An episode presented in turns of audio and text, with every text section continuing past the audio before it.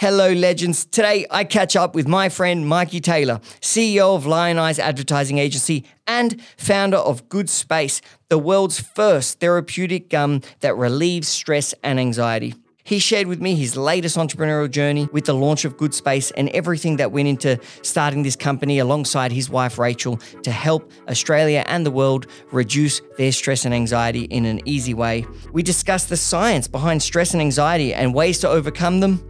Plus, he shared a whole bunch of information in advertising, especially about the difference between demand creation and demand activation, and how we need both and balance both to create fantastic marketing that works for our business. Mikey is a true expert in advertising, and his latest entrepreneurial journey had a lot to do with Cub, so it's good to talk about. Enjoy the show.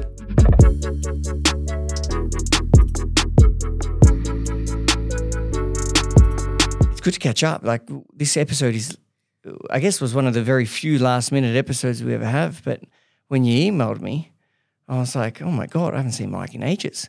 And we had a drop out of the podcast. I was like, Laura, you could get Mikey on. He lives. Yeah. And here yeah. I am. Yeah. How have you been? What's happening? I've been good, man. Yeah, yeah, very good, very good. I've been doing my best to, um, what can I say? Like, just keep running a successful advertising agency, and then um, with a, a little passion project on the side that I'm running with my wife, which seems to be going absolutely gangbusters. It started off as a sort of small little kind of brain fart, as your ideas often do, and then has kind of turned into this snowballing, quite sort of significant business. And tell me about it. Because, because Yeah. I mean, the, the, the way I see it is like I told you, which I think is brilliant. It's it's like Nicorette gum, but for stress and anxiety Pretty much. with no Nicorette, with no nicotine. no nicotine. Yeah. yeah. Oh, I'm Laura's saying, Daniel, describe it. I'm holding a purple box that says good space. But I must say, the branding is exceptional. Yeah, well, if I screwed up the branding, you'd be a bit upset with me. As a, Oh, I'd be disappointed. You'd be very disappointed. yeah. Um, look, so the, it was it's a weird sort of journey that's come to this because I've had like um, fast moving consumer goods products in the past, right? Um, and I've owned other ones, and I I started off my career at PepsiCo, and then Nudie in Australia, and did all that sort of stuff, and then I've done other ones. This. Um, kind of this this the idea for this actually came out of a sort of a weird journey. So um, I have never ever felt any particular anxiety or stress in my life. Like I've I've been on stage, I've done all sorts of kind of uh, performances. I've often had to speak in front of large audiences and that sort of stuff. I've never felt any stress and anxiety. And then suddenly, I think it was going over the hump of uh, 40. So I am now 14 years into my 30s. Um, I went over the hump, and actually, it was one of your network here. I'm not going to name names, but got me to go and speak at a conference. A member. A member here Yeah. got me to go and speak at a conference, and it was so bizarre because for the first time ever, I had this just awful, like deep, like my heart racing, f- narrowed focus. I couldn't really speak properly. I had just this horrific kind of anxiety before going on stage, and then even when I was on stage, I was like, I had to keep grabbing for water and pausing. It's like this is not my brand. I'm not cool with this. So I started to research. Well, what is this all about? This anxiety stuff. My mother's actually a clinical psychologist, and she sent me a load of articles. um, That helps. that helps, right? And I thought it was just so interesting. I found out so much along the journey about the science of what's going on physiologically whilst you are experiencing sort of stress or anxiety and the differences between stress and anxiety. I found out about um, preventative stuff and then also what there's clinical proof around what you can actually do in moments of stress and anxiety. That actually has got clinical proof because everyone's got an idea of oh you should do this and this and this but there's actually some significant clinical studies into things that genuinely work. So i went on this huge journey about finding out effectively wow what are the various different things that you can do to sort of um, manage as best as you can at moments of stress. Um, and one of those which was really interesting there is eight clinical studies around basically just chewing gum and all of those clinical studies point towards a significant reduction in stress and anxiety versus a control group when put into stressful and anxious conditions, um, a significant reduction in anxiety by chewing. And I can explain the science of why that works. And it's really, really interesting. So my brain then went to why is no one doing like a Nicorette for stress and anxiety? Why has no one put ingredients because there's also a load of natural and herbal ingredients that are also clinically indicated for stress and anxiety. Like, why has no one put them in a chewing gum? Because if chewing gum reduces anxiety and stress, and these these other ingredients that reduce anxiety and stress, like why has no one put those two together? So that's when we went on this journey and. Um, with a couple of mates, we created Good Space. Um, and strangely enough, I was talking about Good Space at a core session. Which is for anyone that's not part of Cub, Core is like our main networking system where you're sitting with around 10 other members discussing whatever you were that day. But Yeah, yeah. Well, I was chatting away at a core session, and it was one of those sessions where I was actually talking about my advertising agency and what I do and who I look after and all that sort of stuff. And I, off the cuff, I said, "Oh, and I've got this idea I'm developing." Um, and one gentleman, I won't name him because everyone will probably start hitting him up for investment. But one gentleman said, "Oh, well, actually, I'm an angel, angel investor, and I'm really interested in that um, idea." So we started talking. And then he invested in the startup of this project because it's been about two years in the making. Like the TGA, it's a it's a listed medicine, and you don't get a TGA license just by turning up. You actually have to go through quite a lot of uh, an obscene amount of bureaucra- bureaucracy to get there. Um, but we got the angel investment um, involved, and then even little things like recently we I reached out to through through your um, through the Cub uh, the app and uh, have been connected with a load of Austrade contacts, which has opened us up with our product into the Middle East market, which has been really wow. cool as well. Yeah, so loads of cool stuff has happened from Cub. So, yeah, well, That's- it's actually a little bit of a Cub baby, this whole good yeah, space. that's thing. well, that's why We need to get was like, behind it. Everyone go get it. Go give it, give it some love, mate. Yeah. Oh, that's awesome to you. Yeah. And and and it's so you said it's a listed medicine. Why does it need to be a listed medicine if because of the ingredients that are in it um, have got clinical indications to so you don't need a prescription it's an over-the-counter medicine no different to like a panadol Mm-hmm. but because of the uh, medicinal elements that are in it um, that's and also why it needs medicinal claims? medicinal claims as well And so what's in the thing? oh well, let me let me let me roll you through a couple of things, Mm-hmm. right? So, what what I think you'll find really interesting, and I think what might be most valuable, is to talk about what's happening to you physiologically when you are stressed, and then it will kind of indicate as to why this product works, right? So, what I found out, I mean, are, are you across the difference between stress and anxiety? Absolutely not. There you go. But I had the same experience as you. I never get stressed yeah, or anxious, but I had the same experience as you at the. Bo- Sorry if everyone can hear me opening all the boxes. I'm actually getting gum out. But I had the same experience as you at the boa launch. I never get nervous. I never get nervous speaking, um, or, or at least I, I used to, and then I didn't because I spoke so much. And I had the same little panic, and I was I need water, and I was freaking out on stage. If I had some of this stuff, yeah, you'd I reckon been it would have been it. sweet. Yeah, it's so bizarre, right? And it turns on like this, and you're like, well, what is going on? This is not my brand. This is not brand Daniel, right? So, um, so what what's going on? So the difference between stress and anxiety, which is really interesting. Basically, what's important to note is your stress response physiologically is generic, right?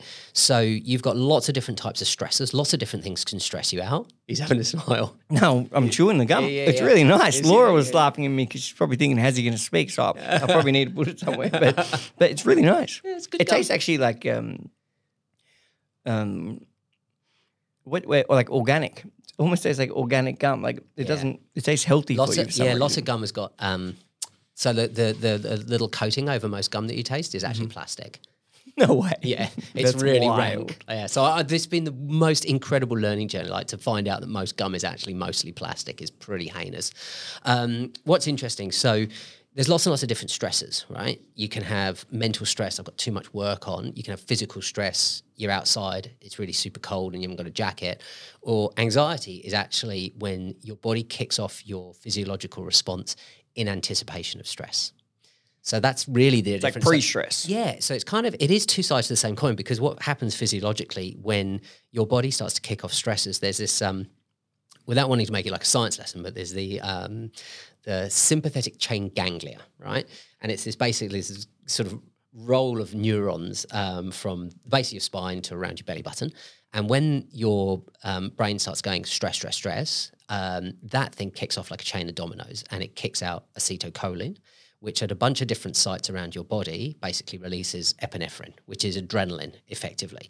So what your body basically does is it goes, do something. and it switches on all your go systems and it switches off all of your rest relax systems. So effectively, you've got your sympathetic uh, nervous system and your parasympathetic nervous system. The sympathetic is the I'm going to run, fight, talk one. The parasympathetic is the rest, digest, chill out um, nervous system. And when you're kicked off by any of these stresses, whether it's anxiety, anticipation of stress, or physical stress or mental stress, your physiological response is exactly the same. So if you know what's going on physiologically, you can kind of know how to control that within that moment. So it is interesting that that's what happens. So basically, the reason why your throat would have gone dry is because obviously your saliva glands are not really needed if you're in Sprinting fight, away or or flight something. mode, right? So that's why when you get nervous, your mouth gets dry. That's why it's very difficult to get, you know, horny because these regions aren't going to be needed when you're in fight or flight mode, right? So your rest and digest, digest systems, which is why like the two things that I found significant clinical evidence behind, if you are stressed, there are two things where there is a wealth of evidence. Number one is chewing actually turns on that parasympathetic nervous system. So chewing any gum, uh, our gum, any gum, or actually eating, which is why a lot of people stress eat, it basically tricks your brain into thinking, oh, I'm safe and rest and digest is back on. The other thing is breathing techniques. So um, what you can do, there's a lot of different breathing techniques. People would have heard of box breathing. People would have heard of um, like um, Andrew Huberman is talking about the physiological sigh, a couple of breaths in, that sort of stuff. The one with the greatest level of clinical evidence, there's a, a thing called 711, where you do seven breaths in through your nose and then out for 11. And that's basically So um, seven seconds breathing in through your nose and 11, seconds 11 out through So your mouth. you- yeah. And so when you start to feel really stressed, you can start to program yourself neurologically. And what that does, it basically mimics a sigh of what you do before you're about to go to sleep because you exhale more than you inhale when you're about to go to sleep. So when you do that type of physiological sighing, that also is clinically proven to reduce stress and anxiety. So, like, there's this whole world of things that you can do in kind of management of stress, and there's mindfulness, and there's breathing techniques, and there's non-sleep deep rest, and there's all these wonderful things that you can do, and cold showers, and being fit and healthy. There's all that management stuff. But in the moments like life happens, and in the moments when you are stressed, it's good to know that you can like control it, turn your sympathetic, uh, parasympathetic nervous system back on with a nice breathing sort of technique. Um, and anything that works for you is going to work, like just as long as you're exhaling more than you're inhaling or chewing. Well, what I like take- about the chewing is that everyone tells you about the breathing. Like I've heard the breathing thing plenty of times, but every time I'm stressed, I never sit there. I'm like, I can't breathe. You know, like if you do, you're like, you know, you, you- you're not doing it correct. But like if someone said just chew some gum, Yeah. I've been chewing gum well before that. Like you can sit there and you, you, you can, Yeah. you, you, know, can you can chew your away. gum, Yeah, and, and, yeah, yeah. and I, I reckon that Yeah, this is going to Knowing turn into that that ASMR works. podcast before you know it.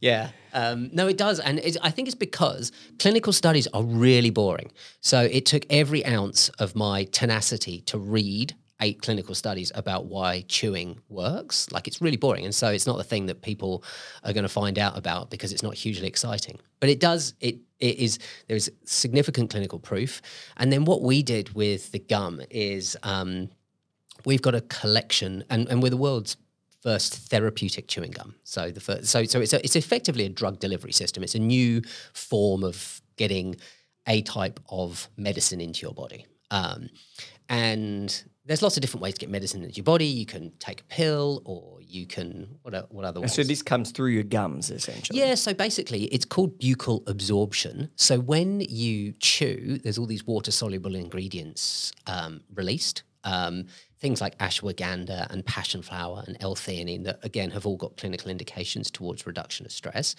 And because we've managed to get water soluble ingredients into a gum, which is an enormously complex process to work out how to put water soluble stuff inside a gum. Why is that? What does that mean? well, it's basically you have to press gum really, really hard with these water soluble ingredients. So it's not just sort of little watery stuff in the packets every now and again. So the, you, you have to press it really, really hard.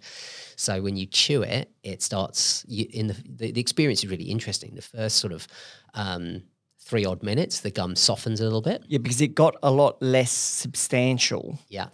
after I've obviously spat it out now. Yeah. But but it, it started big, and it's like you feel you can feel the liquid come out of it without there being actual liquid, Yes.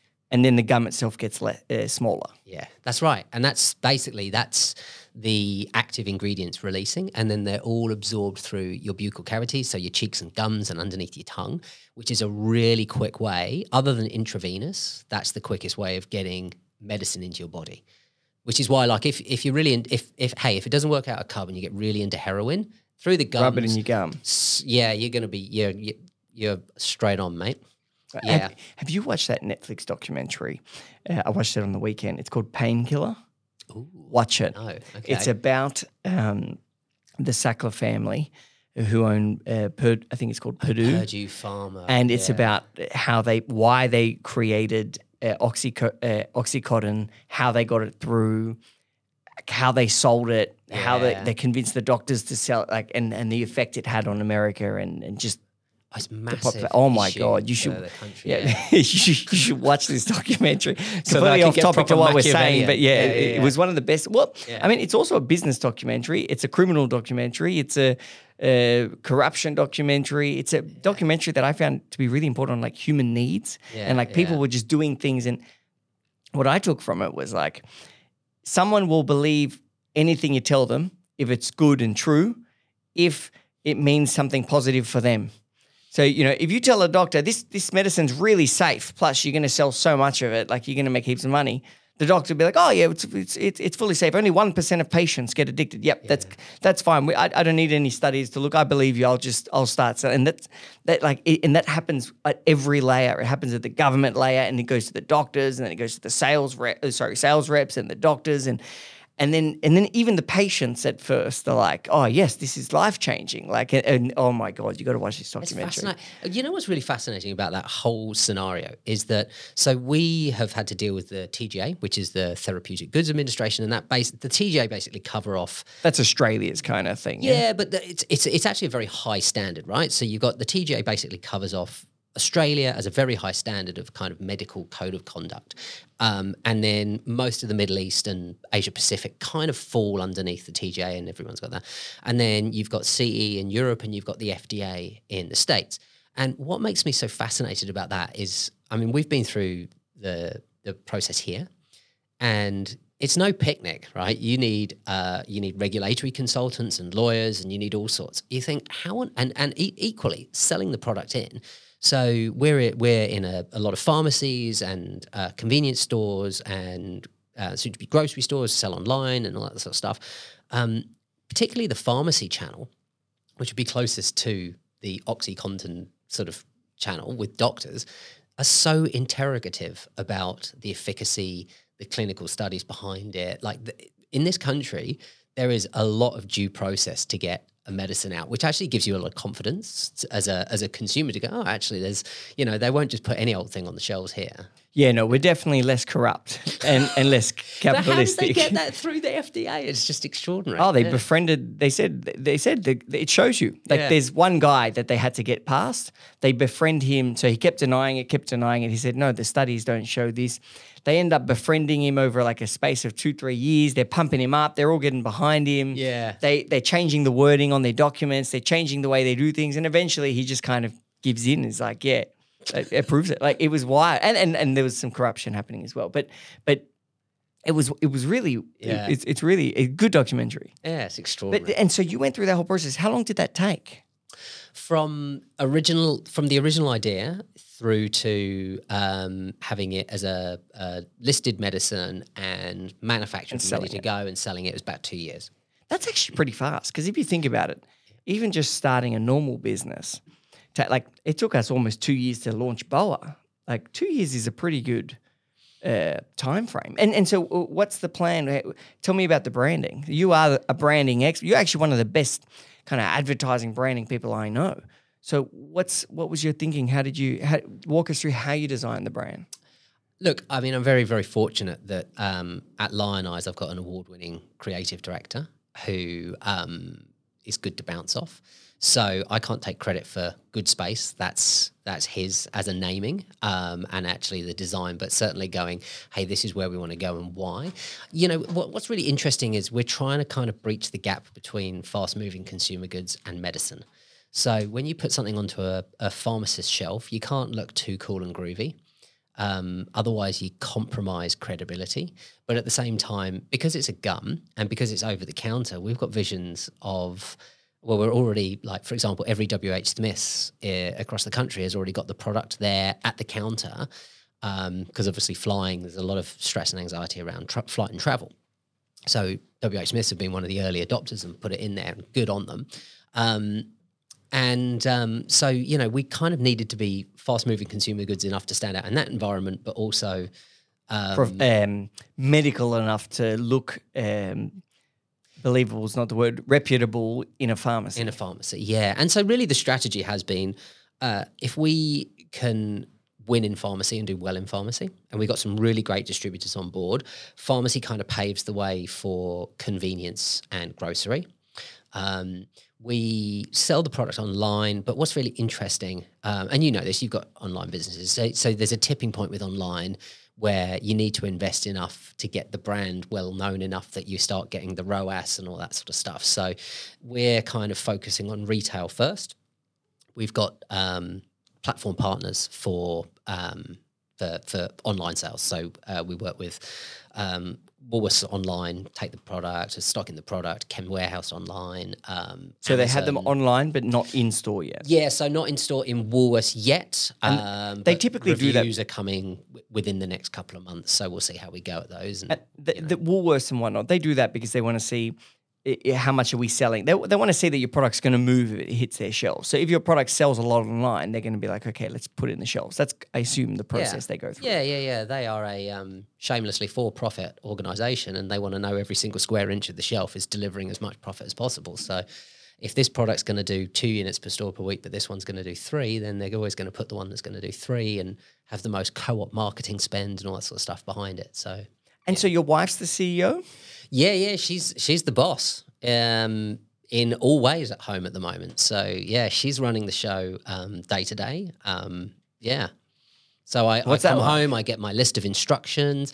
It's interesting because actually. you got two. Because yeah, yeah, from yeah. what I understood, she uh, she wasn't um, working before, was she? No, no. So now you've got two uh, uh, owners of companies or heads of companies in, in one family. What's that like? It's interesting actually because um, like Rachel had a, a big career break um, while the kids were growing up, and now she's she's back in and she's really focused. It's fun. We have to try and kind of create some um, healthy boundaries around times that we should talk about work and like when you can switch off. So if I've been at the agency from seven o'clock in the morning to seven o'clock at night, you know, sometimes I just have to go, hey, let's not talk about the the gum business today.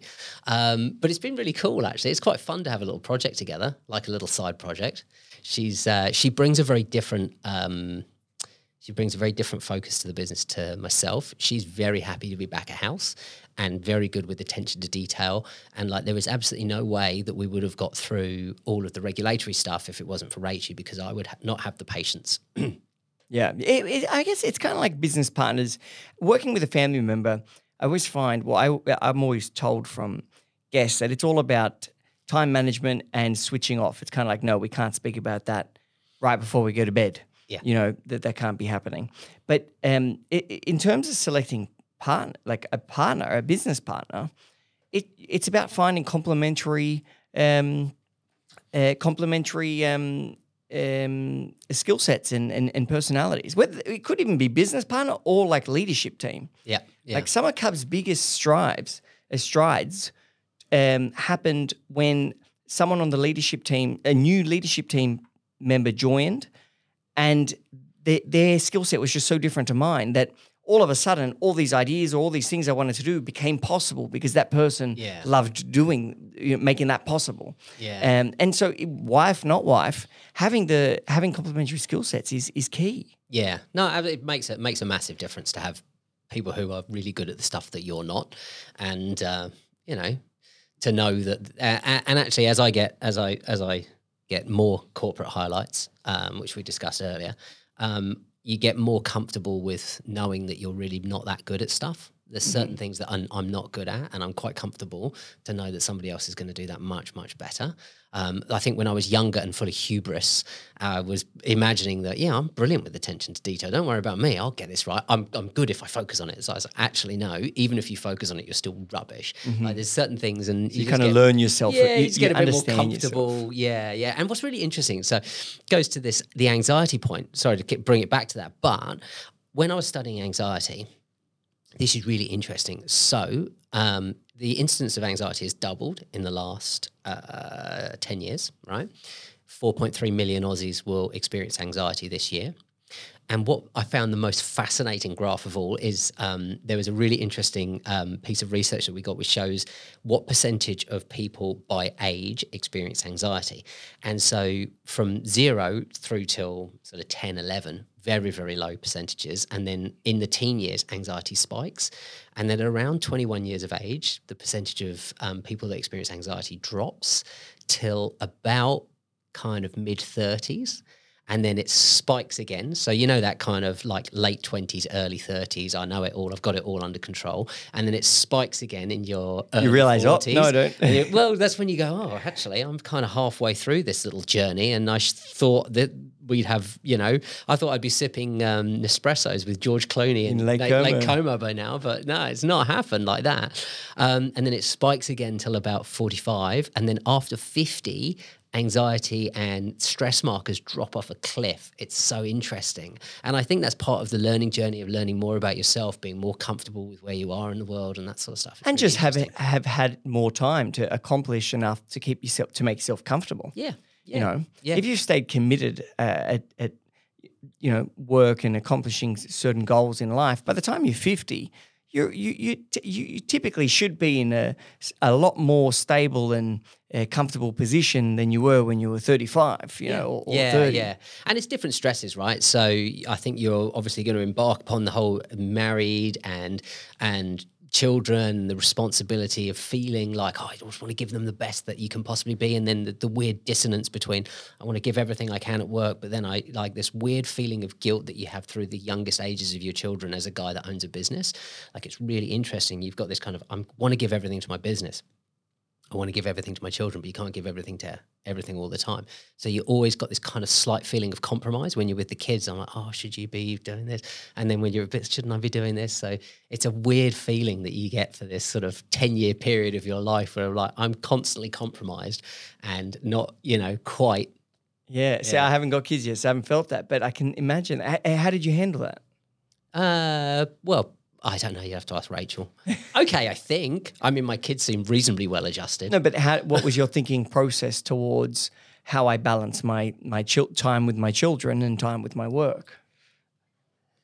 interestingly, I think I had a number that financially, if we've got this much every single month coming in from the business, then I feel really, really comfortable that everyone's taken care of.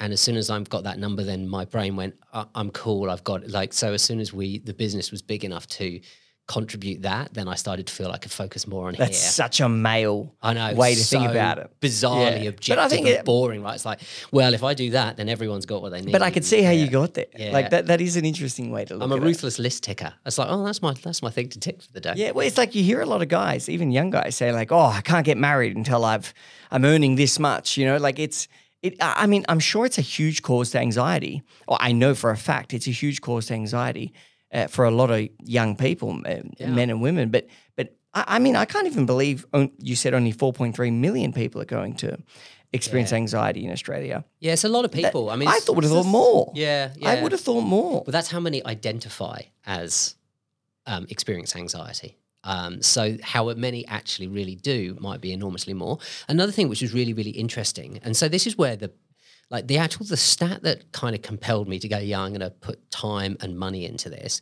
was that for every hundred uh, Australians that visit the doctor with a stress or anxiety condition, um, 27% leave with a prescription for, and it's usually like a benzo, so a Xanax or a Valium or something. So 27% leave with a prescription, 73% leave without anything. They leave with, you should just calm down. And this, this is my experience with the, the GP. Just uh, it was it was like, oh well, you know, you're probably working too hard and you got um, you know, pressures of the business and this and that. Just just do less and you'll be fine. I was like, that was a really, really awful piece of advice because like life happens. So that 73% was like, you know what? There's this world of tools that you should have to manage stress and anxiety. Um, if we could be one in that toolkit, that's a really good thing because like yes, you should have a really good mindfulness practice. Yes, you should try and practice good circadian rhythms. Yes, if you can exercise regularly and vigorously and get loads of zone two cardio and loads of zone four cardio. Like if you can do all these things, you're going to be the best version of yourself you can be. But sometimes life happens and sometimes you have a massive presentation or sometimes you have to speak in front of a group full of people and it's going to kick off that um, sympathetic nervous system. So that's kind of why we pushed into that product. I, I also think people knowing, like being aware that you are going to experience anxiety and stress and that it's normal. Mm.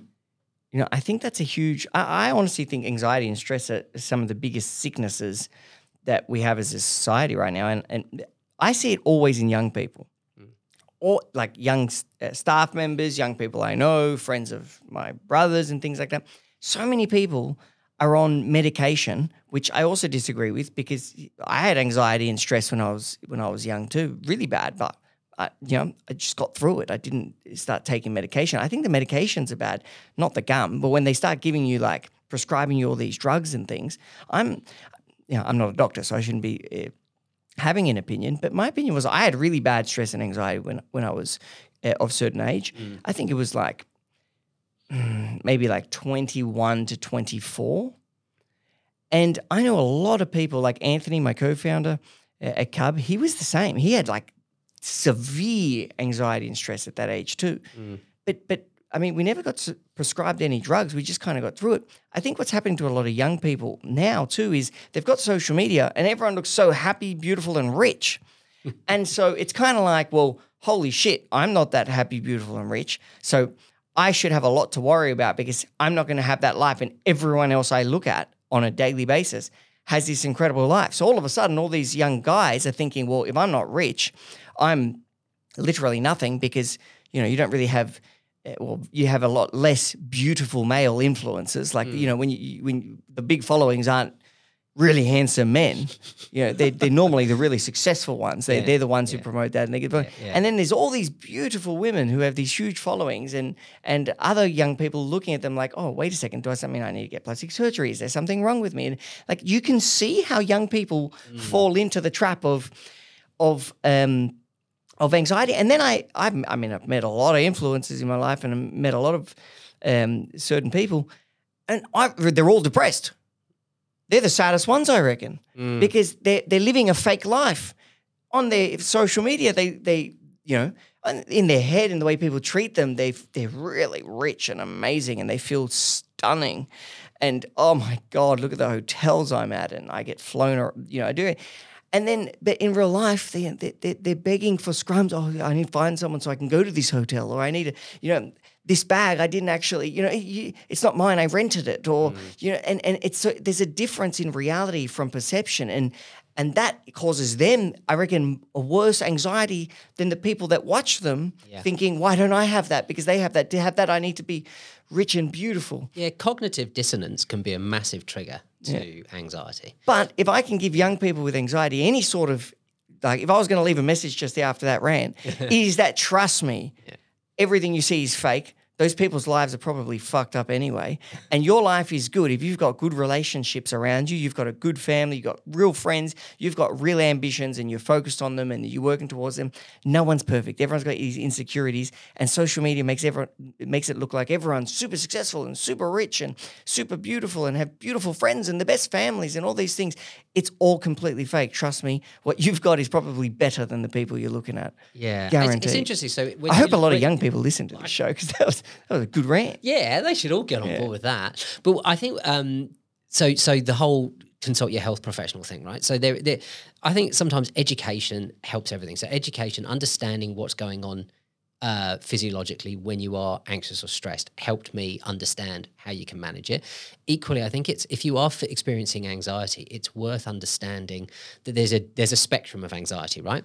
On one end of the spectrum, you've got clinical anxiety, which is when the condition is lasting and permanent without the trigger being there, or then you've got state and trait anxiety. So the vast majority of anxiety is state and trait anxiety. State being, um, you know, I'm ner- I, I hate to travel or speak publicly or big presentations or those sorts of things. Like that is state or trait anxiety. Clinical is when it's lasting and and it just the feeling just does not go away. And that's when you should see your health professional. If you are experiencing it because of certain triggers, um, even if you don't necessarily understand the triggers, but it's kind of it's it's not permanent, then that's when it's more likely to be state or trait anxiety. And you could try. There's a whole spectrum of things that you can try outside of running to your health professional for a big old box of barbiturates. I went to so, and I had pretty bad. So me and Anthony, both of us, and I know a lot of young men go through at that stage. I was so bad that I went to a therapist and said to the therapist, "I think I broke my brain. Like I think I'm crazy. I, I don't think I'm not seeing the world. Like I, I like I had thought my brain was fucked. I, I was convinced that I was going to be screwed the rest of my life. Like I was."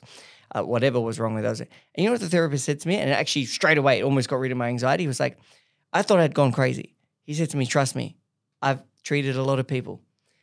Only uh, Eh, if you think you're crazy, you're not. Because anyone that's crazy doesn't think they are. Yeah, you yeah, know? yeah, yeah, yeah, And straight away, as soon as he said that, I was like, oh, okay, mm, that makes sense. And then and then it just slowly went away. Like it was it was that that was and it was bad enough that I went to a therapist. For people who know me, for me to go to a therapist in the first place, like means I think I'm dying. Mm. You know, it's not it's not like eh, I wouldn't be doing that, Yeah, yeah. but but I did, and that's what he said to me, and that's how that it, it really. I think that You've had the perspective is kind of party like validation. You got congratulations. You yeah, are not crazy. just a bit of third party Yeah. validation. It was it was more like professional insight. It was like, hey, I trust me, I know a lot of crazy people, and I don't know any of them that, that don't think they're crazy. Yeah, they, they, sorry, that think they're not crazy. He you know? sounds like a great therapist. I love him. Yeah, I, well, he's not amazing at making money because I never went back after that. it's like I'm, I'm fixed. He's brilliant, but he's broke. Yeah. Yeah. I like that guy. I should reach back out. I can't remember his name. I wish I could give him a shout out. Anyway, so you're in that field now. Yeah, yeah. Well, well, yes. I mean, effectively, we, um, my wife and I have always got something every single day to talk about with Good Space, which is cool. Hey, the kids are getting grown up now, so we've got something new to talk about. And how old are your kids Oh, now? they're- thirteen and twelve. So Oh, they're still they're still very young. yeah, yeah. And to, uh, to, with the advertising, Yeah. how are you balancing the two? Because obviously you got Lionize. Mm. Um, uh, is most of your time still Lionize? Yeah. Yeah. Okay, so that absolutely. really is Absolutely. still the Yeah, main- That's still the main. That's still the main gig. Um, I'm kind of front man of the band for this because um, Rachel likes being a backup dancer, but she's really running the show. Um. That's called a puppet master. Yeah, I The back were really yeah. running the show. Oh yeah, yeah. She's the puppet master, right? And I just kind of waddle into what everything I'm told. And What's what's this? What's the environment like at the moment with that uh, advertising? it's an interesting market. Um, I can't quite make up my mind whether it's sublime or ridiculous. So you'll have a month um, where confidence seems to come back into the advertising world. And you're like, oh, yeah, things are whirling again.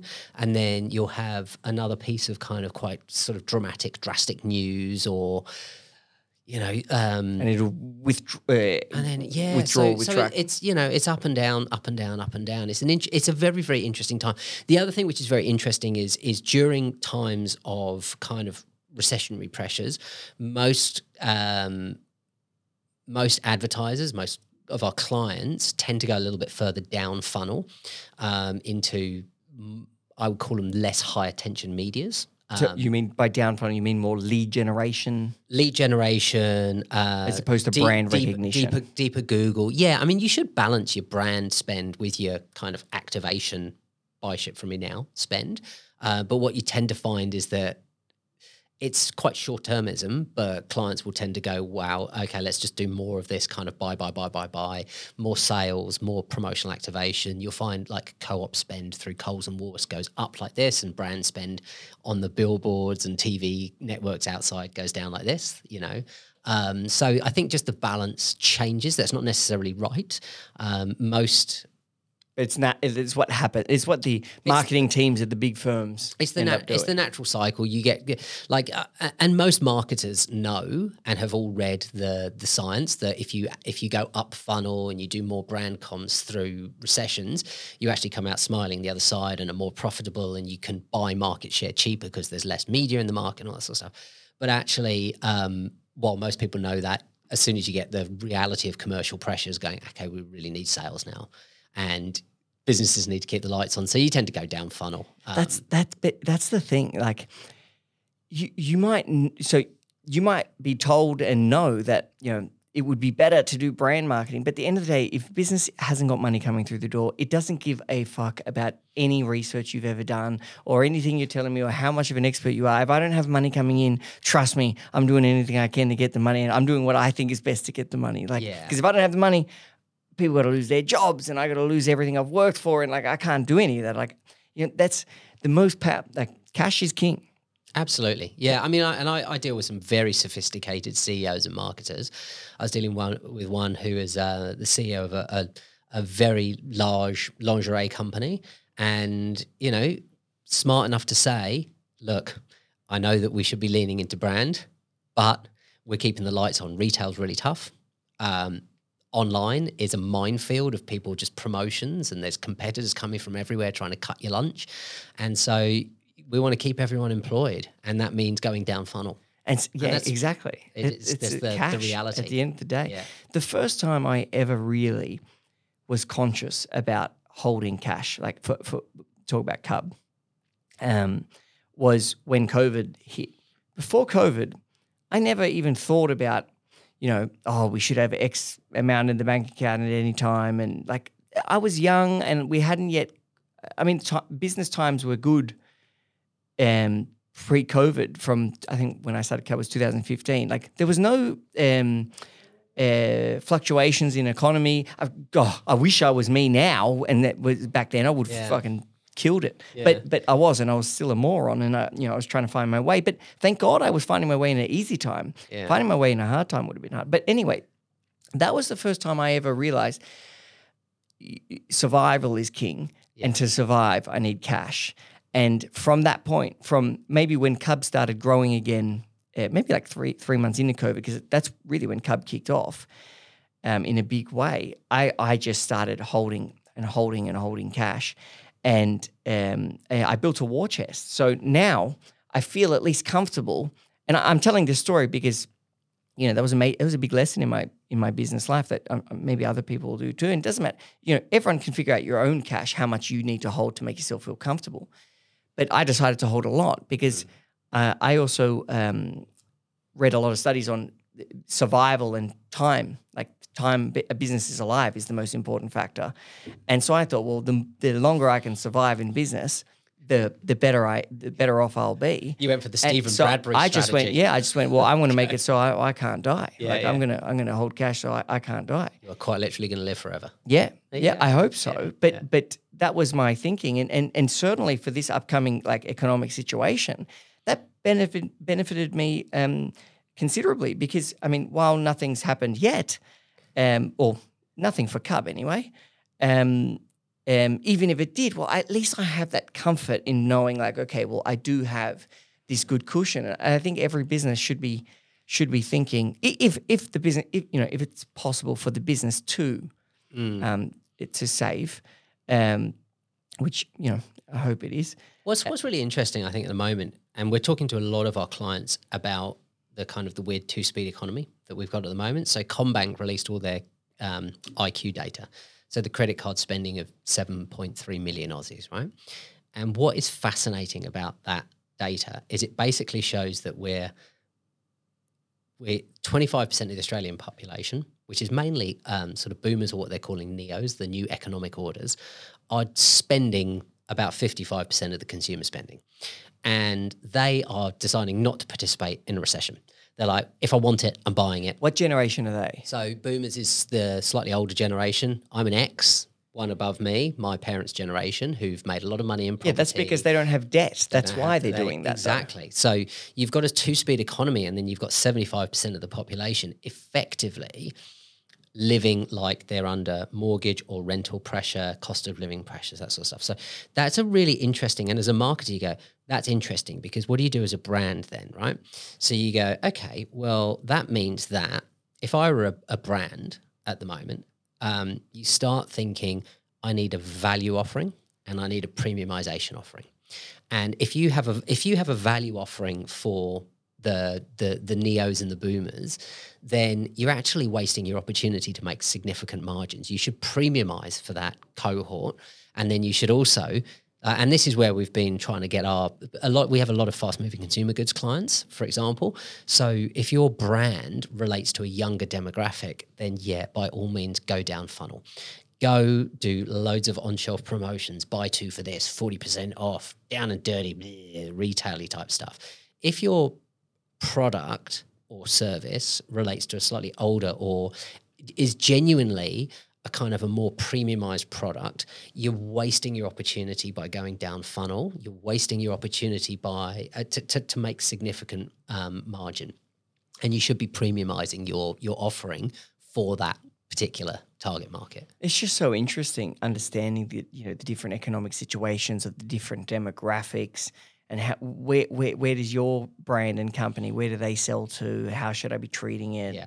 Like yeah, it's, have a, have an offering that kind of fits each demographic, and and you know there doesn't seem to be any evidence that that um, economic order is going to change over the next five years. There will be a small cohort spending a lot more money because they've all made millions of dollars in property or or the, the, the neos it's not necessarily an age thing. Neos is just an attitude. It's an attitude of basically fuck it I, I I know I'm never going to own a big house in Vaucluse. Yeah, see those. So pe- I'm just going to I'm just going to buy stuff that makes me feel good. Those people, in my opinion, are absolutely fucked. I see I see those people like you know the the, the person with a hundred thousand dollar watch, but he rents his apartment. yeah, yeah. I know so many of them. I actually had this conversation the other day with someone. I was like, yeah. the amount of people I know own watches over worth over a hundred grand or multiple of them, but do not own where they live or or a house or an apartment. Or if they do, they have a small like I know so many of them. It's unbelievable. You want to hope that watch appreciates at a decent. Well, they've uh, come down, but it doesn't yeah. matter. Like it's, it's very it's, difficult to borrow money against a watch. It's kind of like that's. It's kind of like a symptom of the sickness I was describing before, which is everybody needs to look rich, mm-hmm. regardless of whether I am or not. I need to look it, you know. And so instead of that money going towards even a small apartment, even if you don't want to live in it, but you're just buying an apartment to invest in or whatever it may be, mm. um, it's going towards a, a what? It's going towards something that's going to make me look really successful, yeah. as opposed to something that's actually going to make me successful. And and that's the sick generation. And well, it's part of the human condition. So we're all we're all feeling creatures that think, not thinking creatures that feel. Right. So we're all going to lean into things that are going to make us feel good. And, if and if ex and you know there's lots of um, there's lots of different things that will make you feel good, like recognition, third party validation, recognition, those all sorts of things give you a kind of a, a dopamine hit. And it's like, oh, dopamine, I feel good. I've got recognition. I've got likes. I've got I've got show. Um, they are all going to make you feel good. And as feeling creatures, particularly when times are first. tough, we're gonna we are gonna so head towards that. Yeah, so it's and part how, of our weird sick condition. Yeah, we are little sick things, aren't we? And so how does how does how does an ad agency like yourself, when you're creating brands, mm. and so what are like some of the bigger brands you've worked on? Oh, well, we, we we've worked across the whole of the Nestle portfolio and um, Pet Circle, the iconic. So when when you're working with brands, um, yeah not mentioning any of those brands specifically, but when you're working with big brands, are you focused almost entirely in terms of the campaigns on the emotional? The emotional side no, of a consumer? Me, you need a really good balance. Uh, there's a wonderful piece of work by um, Peter Field and Les Binet. It's getting, it's getting a bit long in the tooth now. It's, I think it was in 2015 called The Long and the Short of It, where they look at the balance between brand and um, what you would call sort of demand creation. Emotion and logic? Yeah, so you've got you've got really you've got two types of ads. You've got um, demand creation ads and you've got demand activation ads. So the demand creation ones are make me feel good, right? Every ad needs to get noticed and then it needs to get remembered and then it needs to get bought. If you you've got to do the get noticed and get remembered with emotion. So emotion and advertising. This is quite interesting, actually. So the emotion and advertising was first discovered as an opportunity in the 1950s when they were doing experiments on psychopaths. Really? Yeah. So basically, they were showing a bunch of sci- the the hypothesis was that. Um, at the time, they didn't have a clinical definition for what a psychopath was, and the hypothesis was that they couldn't feel emotion. Right? By So that- psychopath, do you mean like sociopath? yeah. Yeah. Yeah. I mean, there's a clinical definition between the two, but yeah, Oh, okay. pretty much. And basically, they were showing um, news stories that were highly emotive uh, versus quite logical, boring, rational ones uh, to a control group. And then to people that they suspected to have sociopathic, psychopathic tendencies. And then they were looking at the memory um, receptors on on both and seeing if one was more memorable and they could recount more. And the control group could recount all of the details behind all of the highly emotive stories and very little of the rational ones. And then the sociopath, psychopath kind of suspected group were at the time able to remember basically the same amount for both of them. And it was actually the advertising agencies in New York City that went, hang on, that's interesting. We need to turn our advertising to peak emotions. So 50s and 1960s ads, if you look at it, it's all very just telling you exactly what it does. And it was the whole features and benefits ads. This car goes from naught to 60. It has four doors. Uh, it's very boring. And then through the 70s, you'll They're see like Apple advertising. style ads. Yeah, they, through the 70s, through the 80s, you'll see that it's like, oh, creativity took over and there was more opportunity to do more interesting kind of stuff because we discovered emotion is more resonant uh, because that's how it makes people feel. So your brand is about how make, makes people feel. Now, you need to do that to create demand, but you also, very few people feel good about something and do it straight away. So you do need a balance of really good ads that tell people what to do and when. Um, but you can't do both at the same time. So I see it all the time. So brands try to bring them both together. Yeah, I see it all the time where it's called double duty. It's when you're trying to get an ad to create demand and convert demand at the same time. Whereas really, you should have one ad for one purpose and make two ads. Make an ad that's really cool at creating demand and an ad that's really good at converting it. And then choose your media channels that are going to be right around it. Yeah. And you know what? One thing that I always struggle with is that people say, like, like marketers typically, not so much advertising. I've heard this more from like digital marketers. They say, you know, you should spend X amount on your brand building, on like um, what you're saying, the emotional stuff, and X amount on this. But how do small companies actually do that? So if I'm a small company and maybe social media marketing is not working for me and I can't afford a billboard or a TV, Mm-hmm. how am I getting emotional emotional advertising across? Mm. Interesting. I mean, in terms of uh, investment into advertising or marketing, there's basically there's three models that you can look at, which have got empirical evidence as to they're actually formulated well. So one is um, a Nielsen model, which is the 50-50-50 rule, which is basically 50% of brands underspend by about 50% and therefore they miss out on about 50% of the return on ad spend. And Nielsen did a huge, great big study and found that the average Australian company spends about 3.8% of revenue back into marketing. And that was about 50% too low. They should be spending around six and a half to actually get the return on ad spend. And therefore it's starting to deliver because you're basically farting in the breeze. It's just not enough to actually make any. And what I would say is that for any customers or clients that can't afford to get to six and a half percent of revenue back, well, try something different and don't go leaning into certainly don't go leaning into social media because it's it's so cluttered. You know, anything over half a second is charged as a view. And I'm not sure about you, but really in advertising, you're just buying attention and think about where you can buy the most attention and you can get a bit more resonant. Um, another model i- that you can look at is excess share of voice. So there's a very key correlation between how much money you spend versus your sh- size of the market. Now it's difficult for something like Cub, but in fast-moving consumer goods, for example, if you look at water brands, you'll see that the brand that spends about 10% of the ad spend is pretty much always about 10% of the market. The brand that spends about 15 is always about 15. If you want to grow, say you're 10% of the market and you want to grow to twelve percent, Spend more. you, you need to spend more. You need and you need to over you need to overinvest. It's called excess share of voice, and there's a calculation for that. And then the third model, which is actually done by an Aussie group, the Ehrenberg Bass Institute, they're smart smart guys down there. They worked out that to grow what's called mental availability, to make your marketing resonant enough, and I think this is really important for quite a lot of Cub members and small business owners, to make yourself resonant enough. Is that like stand out?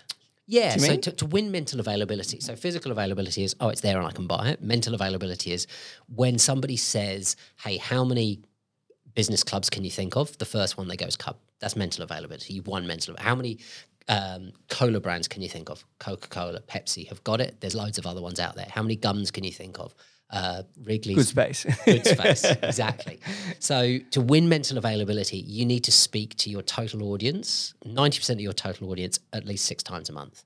So what you can do then is go, well, actually, if my audience is only 20,000 potential people, how can I speak to them at least six, 90% of them at least six times a month? And what are the channels that I can reasonably afford to do that on?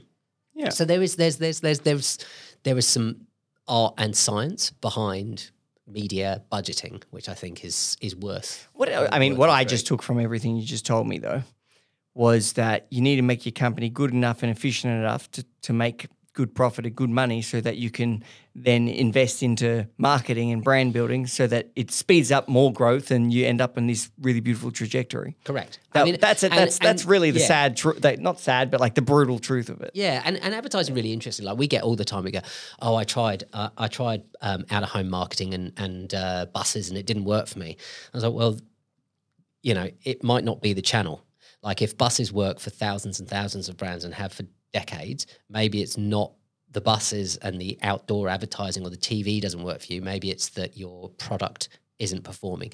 Maybe the placement is really rubbish. Maybe your pricing is wrong. Like there's other things that you can look at. Maybe your creative was so vanilla that nobody noticed it. That's good It's not necessarily the media channel, and people tend to. Um, Blame that. yeah, because that's I- what costs the money. It's like, oh, but that bus cost me seven "Ah, grand this week. you know. so much money for this bus, and I don't have seven grand's worth of sales. It's like could be a myriad of things behind it. it's unlikely to be the media channel. It really is, but a- and usually it's and actually usually it's the creative. Normally it's that what you've put on there is so benign that everyone's ignored it. You just And didn't take enough of a risk. You weren't risque enough. yeah, yeah. I agree. You didn't do anything to pique my interest. Yes. Well, We do have to wrap up, but why don't we finish with? So, where can people get good space from? Online or the website? Uh, Or? yeah, come come and check out the website, goodspacegum.com. Uh, you'll find us at an increasing amount of actually all the stockists are on the website. So there's hundreds and hundreds of places that are stocking across Australia. And uh, if you want to buy a pack, you can buy it online or you can buy it from Amazon um, or go into one of our retailers. And, And you can't have too much. So if I have like a whole pack now, do I get sick or am I all Look, good? like any medicine, Okay, like I ask. yeah, yeah. Like any medicine. No, look, the, the worst that would happen is you, you would be an extremely chilled out version of yourself.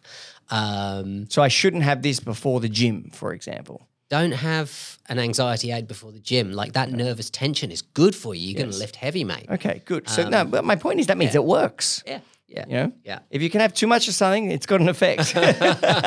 yeah, yeah. No, awesome. So, but but the, the recommended daily is like not more than four pieces in a day. Okay. Um, yeah. So, and to be honest, if you're finding yourself getting extremely anxious more than four times in a day, that might be when you need to go and See a start to doctor. see a, see a health professional. Yeah. and well, it was Yeah. good to catch up, and, and thanks for coming Always on. a pleasure, mate. It is, A- and I'm so happy to hear you know the Cub and the community's involvement in Good Space, and I, I think it's a fantastic idea. I can't even believe someone, you know, when you say can't believe no one's done that before. That's how I felt about Cub, and that's how I feel about Boa now. They're always the best things. It's like they should, someone should have done that. Yeah. Why has no one done this? Yeah, it's so weird. Yeah, Anyway, and that, that's exactly what I thought with that. And now I'm a couple of years in, and uh, you know have invested a reasonable amount of money to get it to this point. I'm like, oh yeah, that's why. It's because it's quite difficult. Yeah.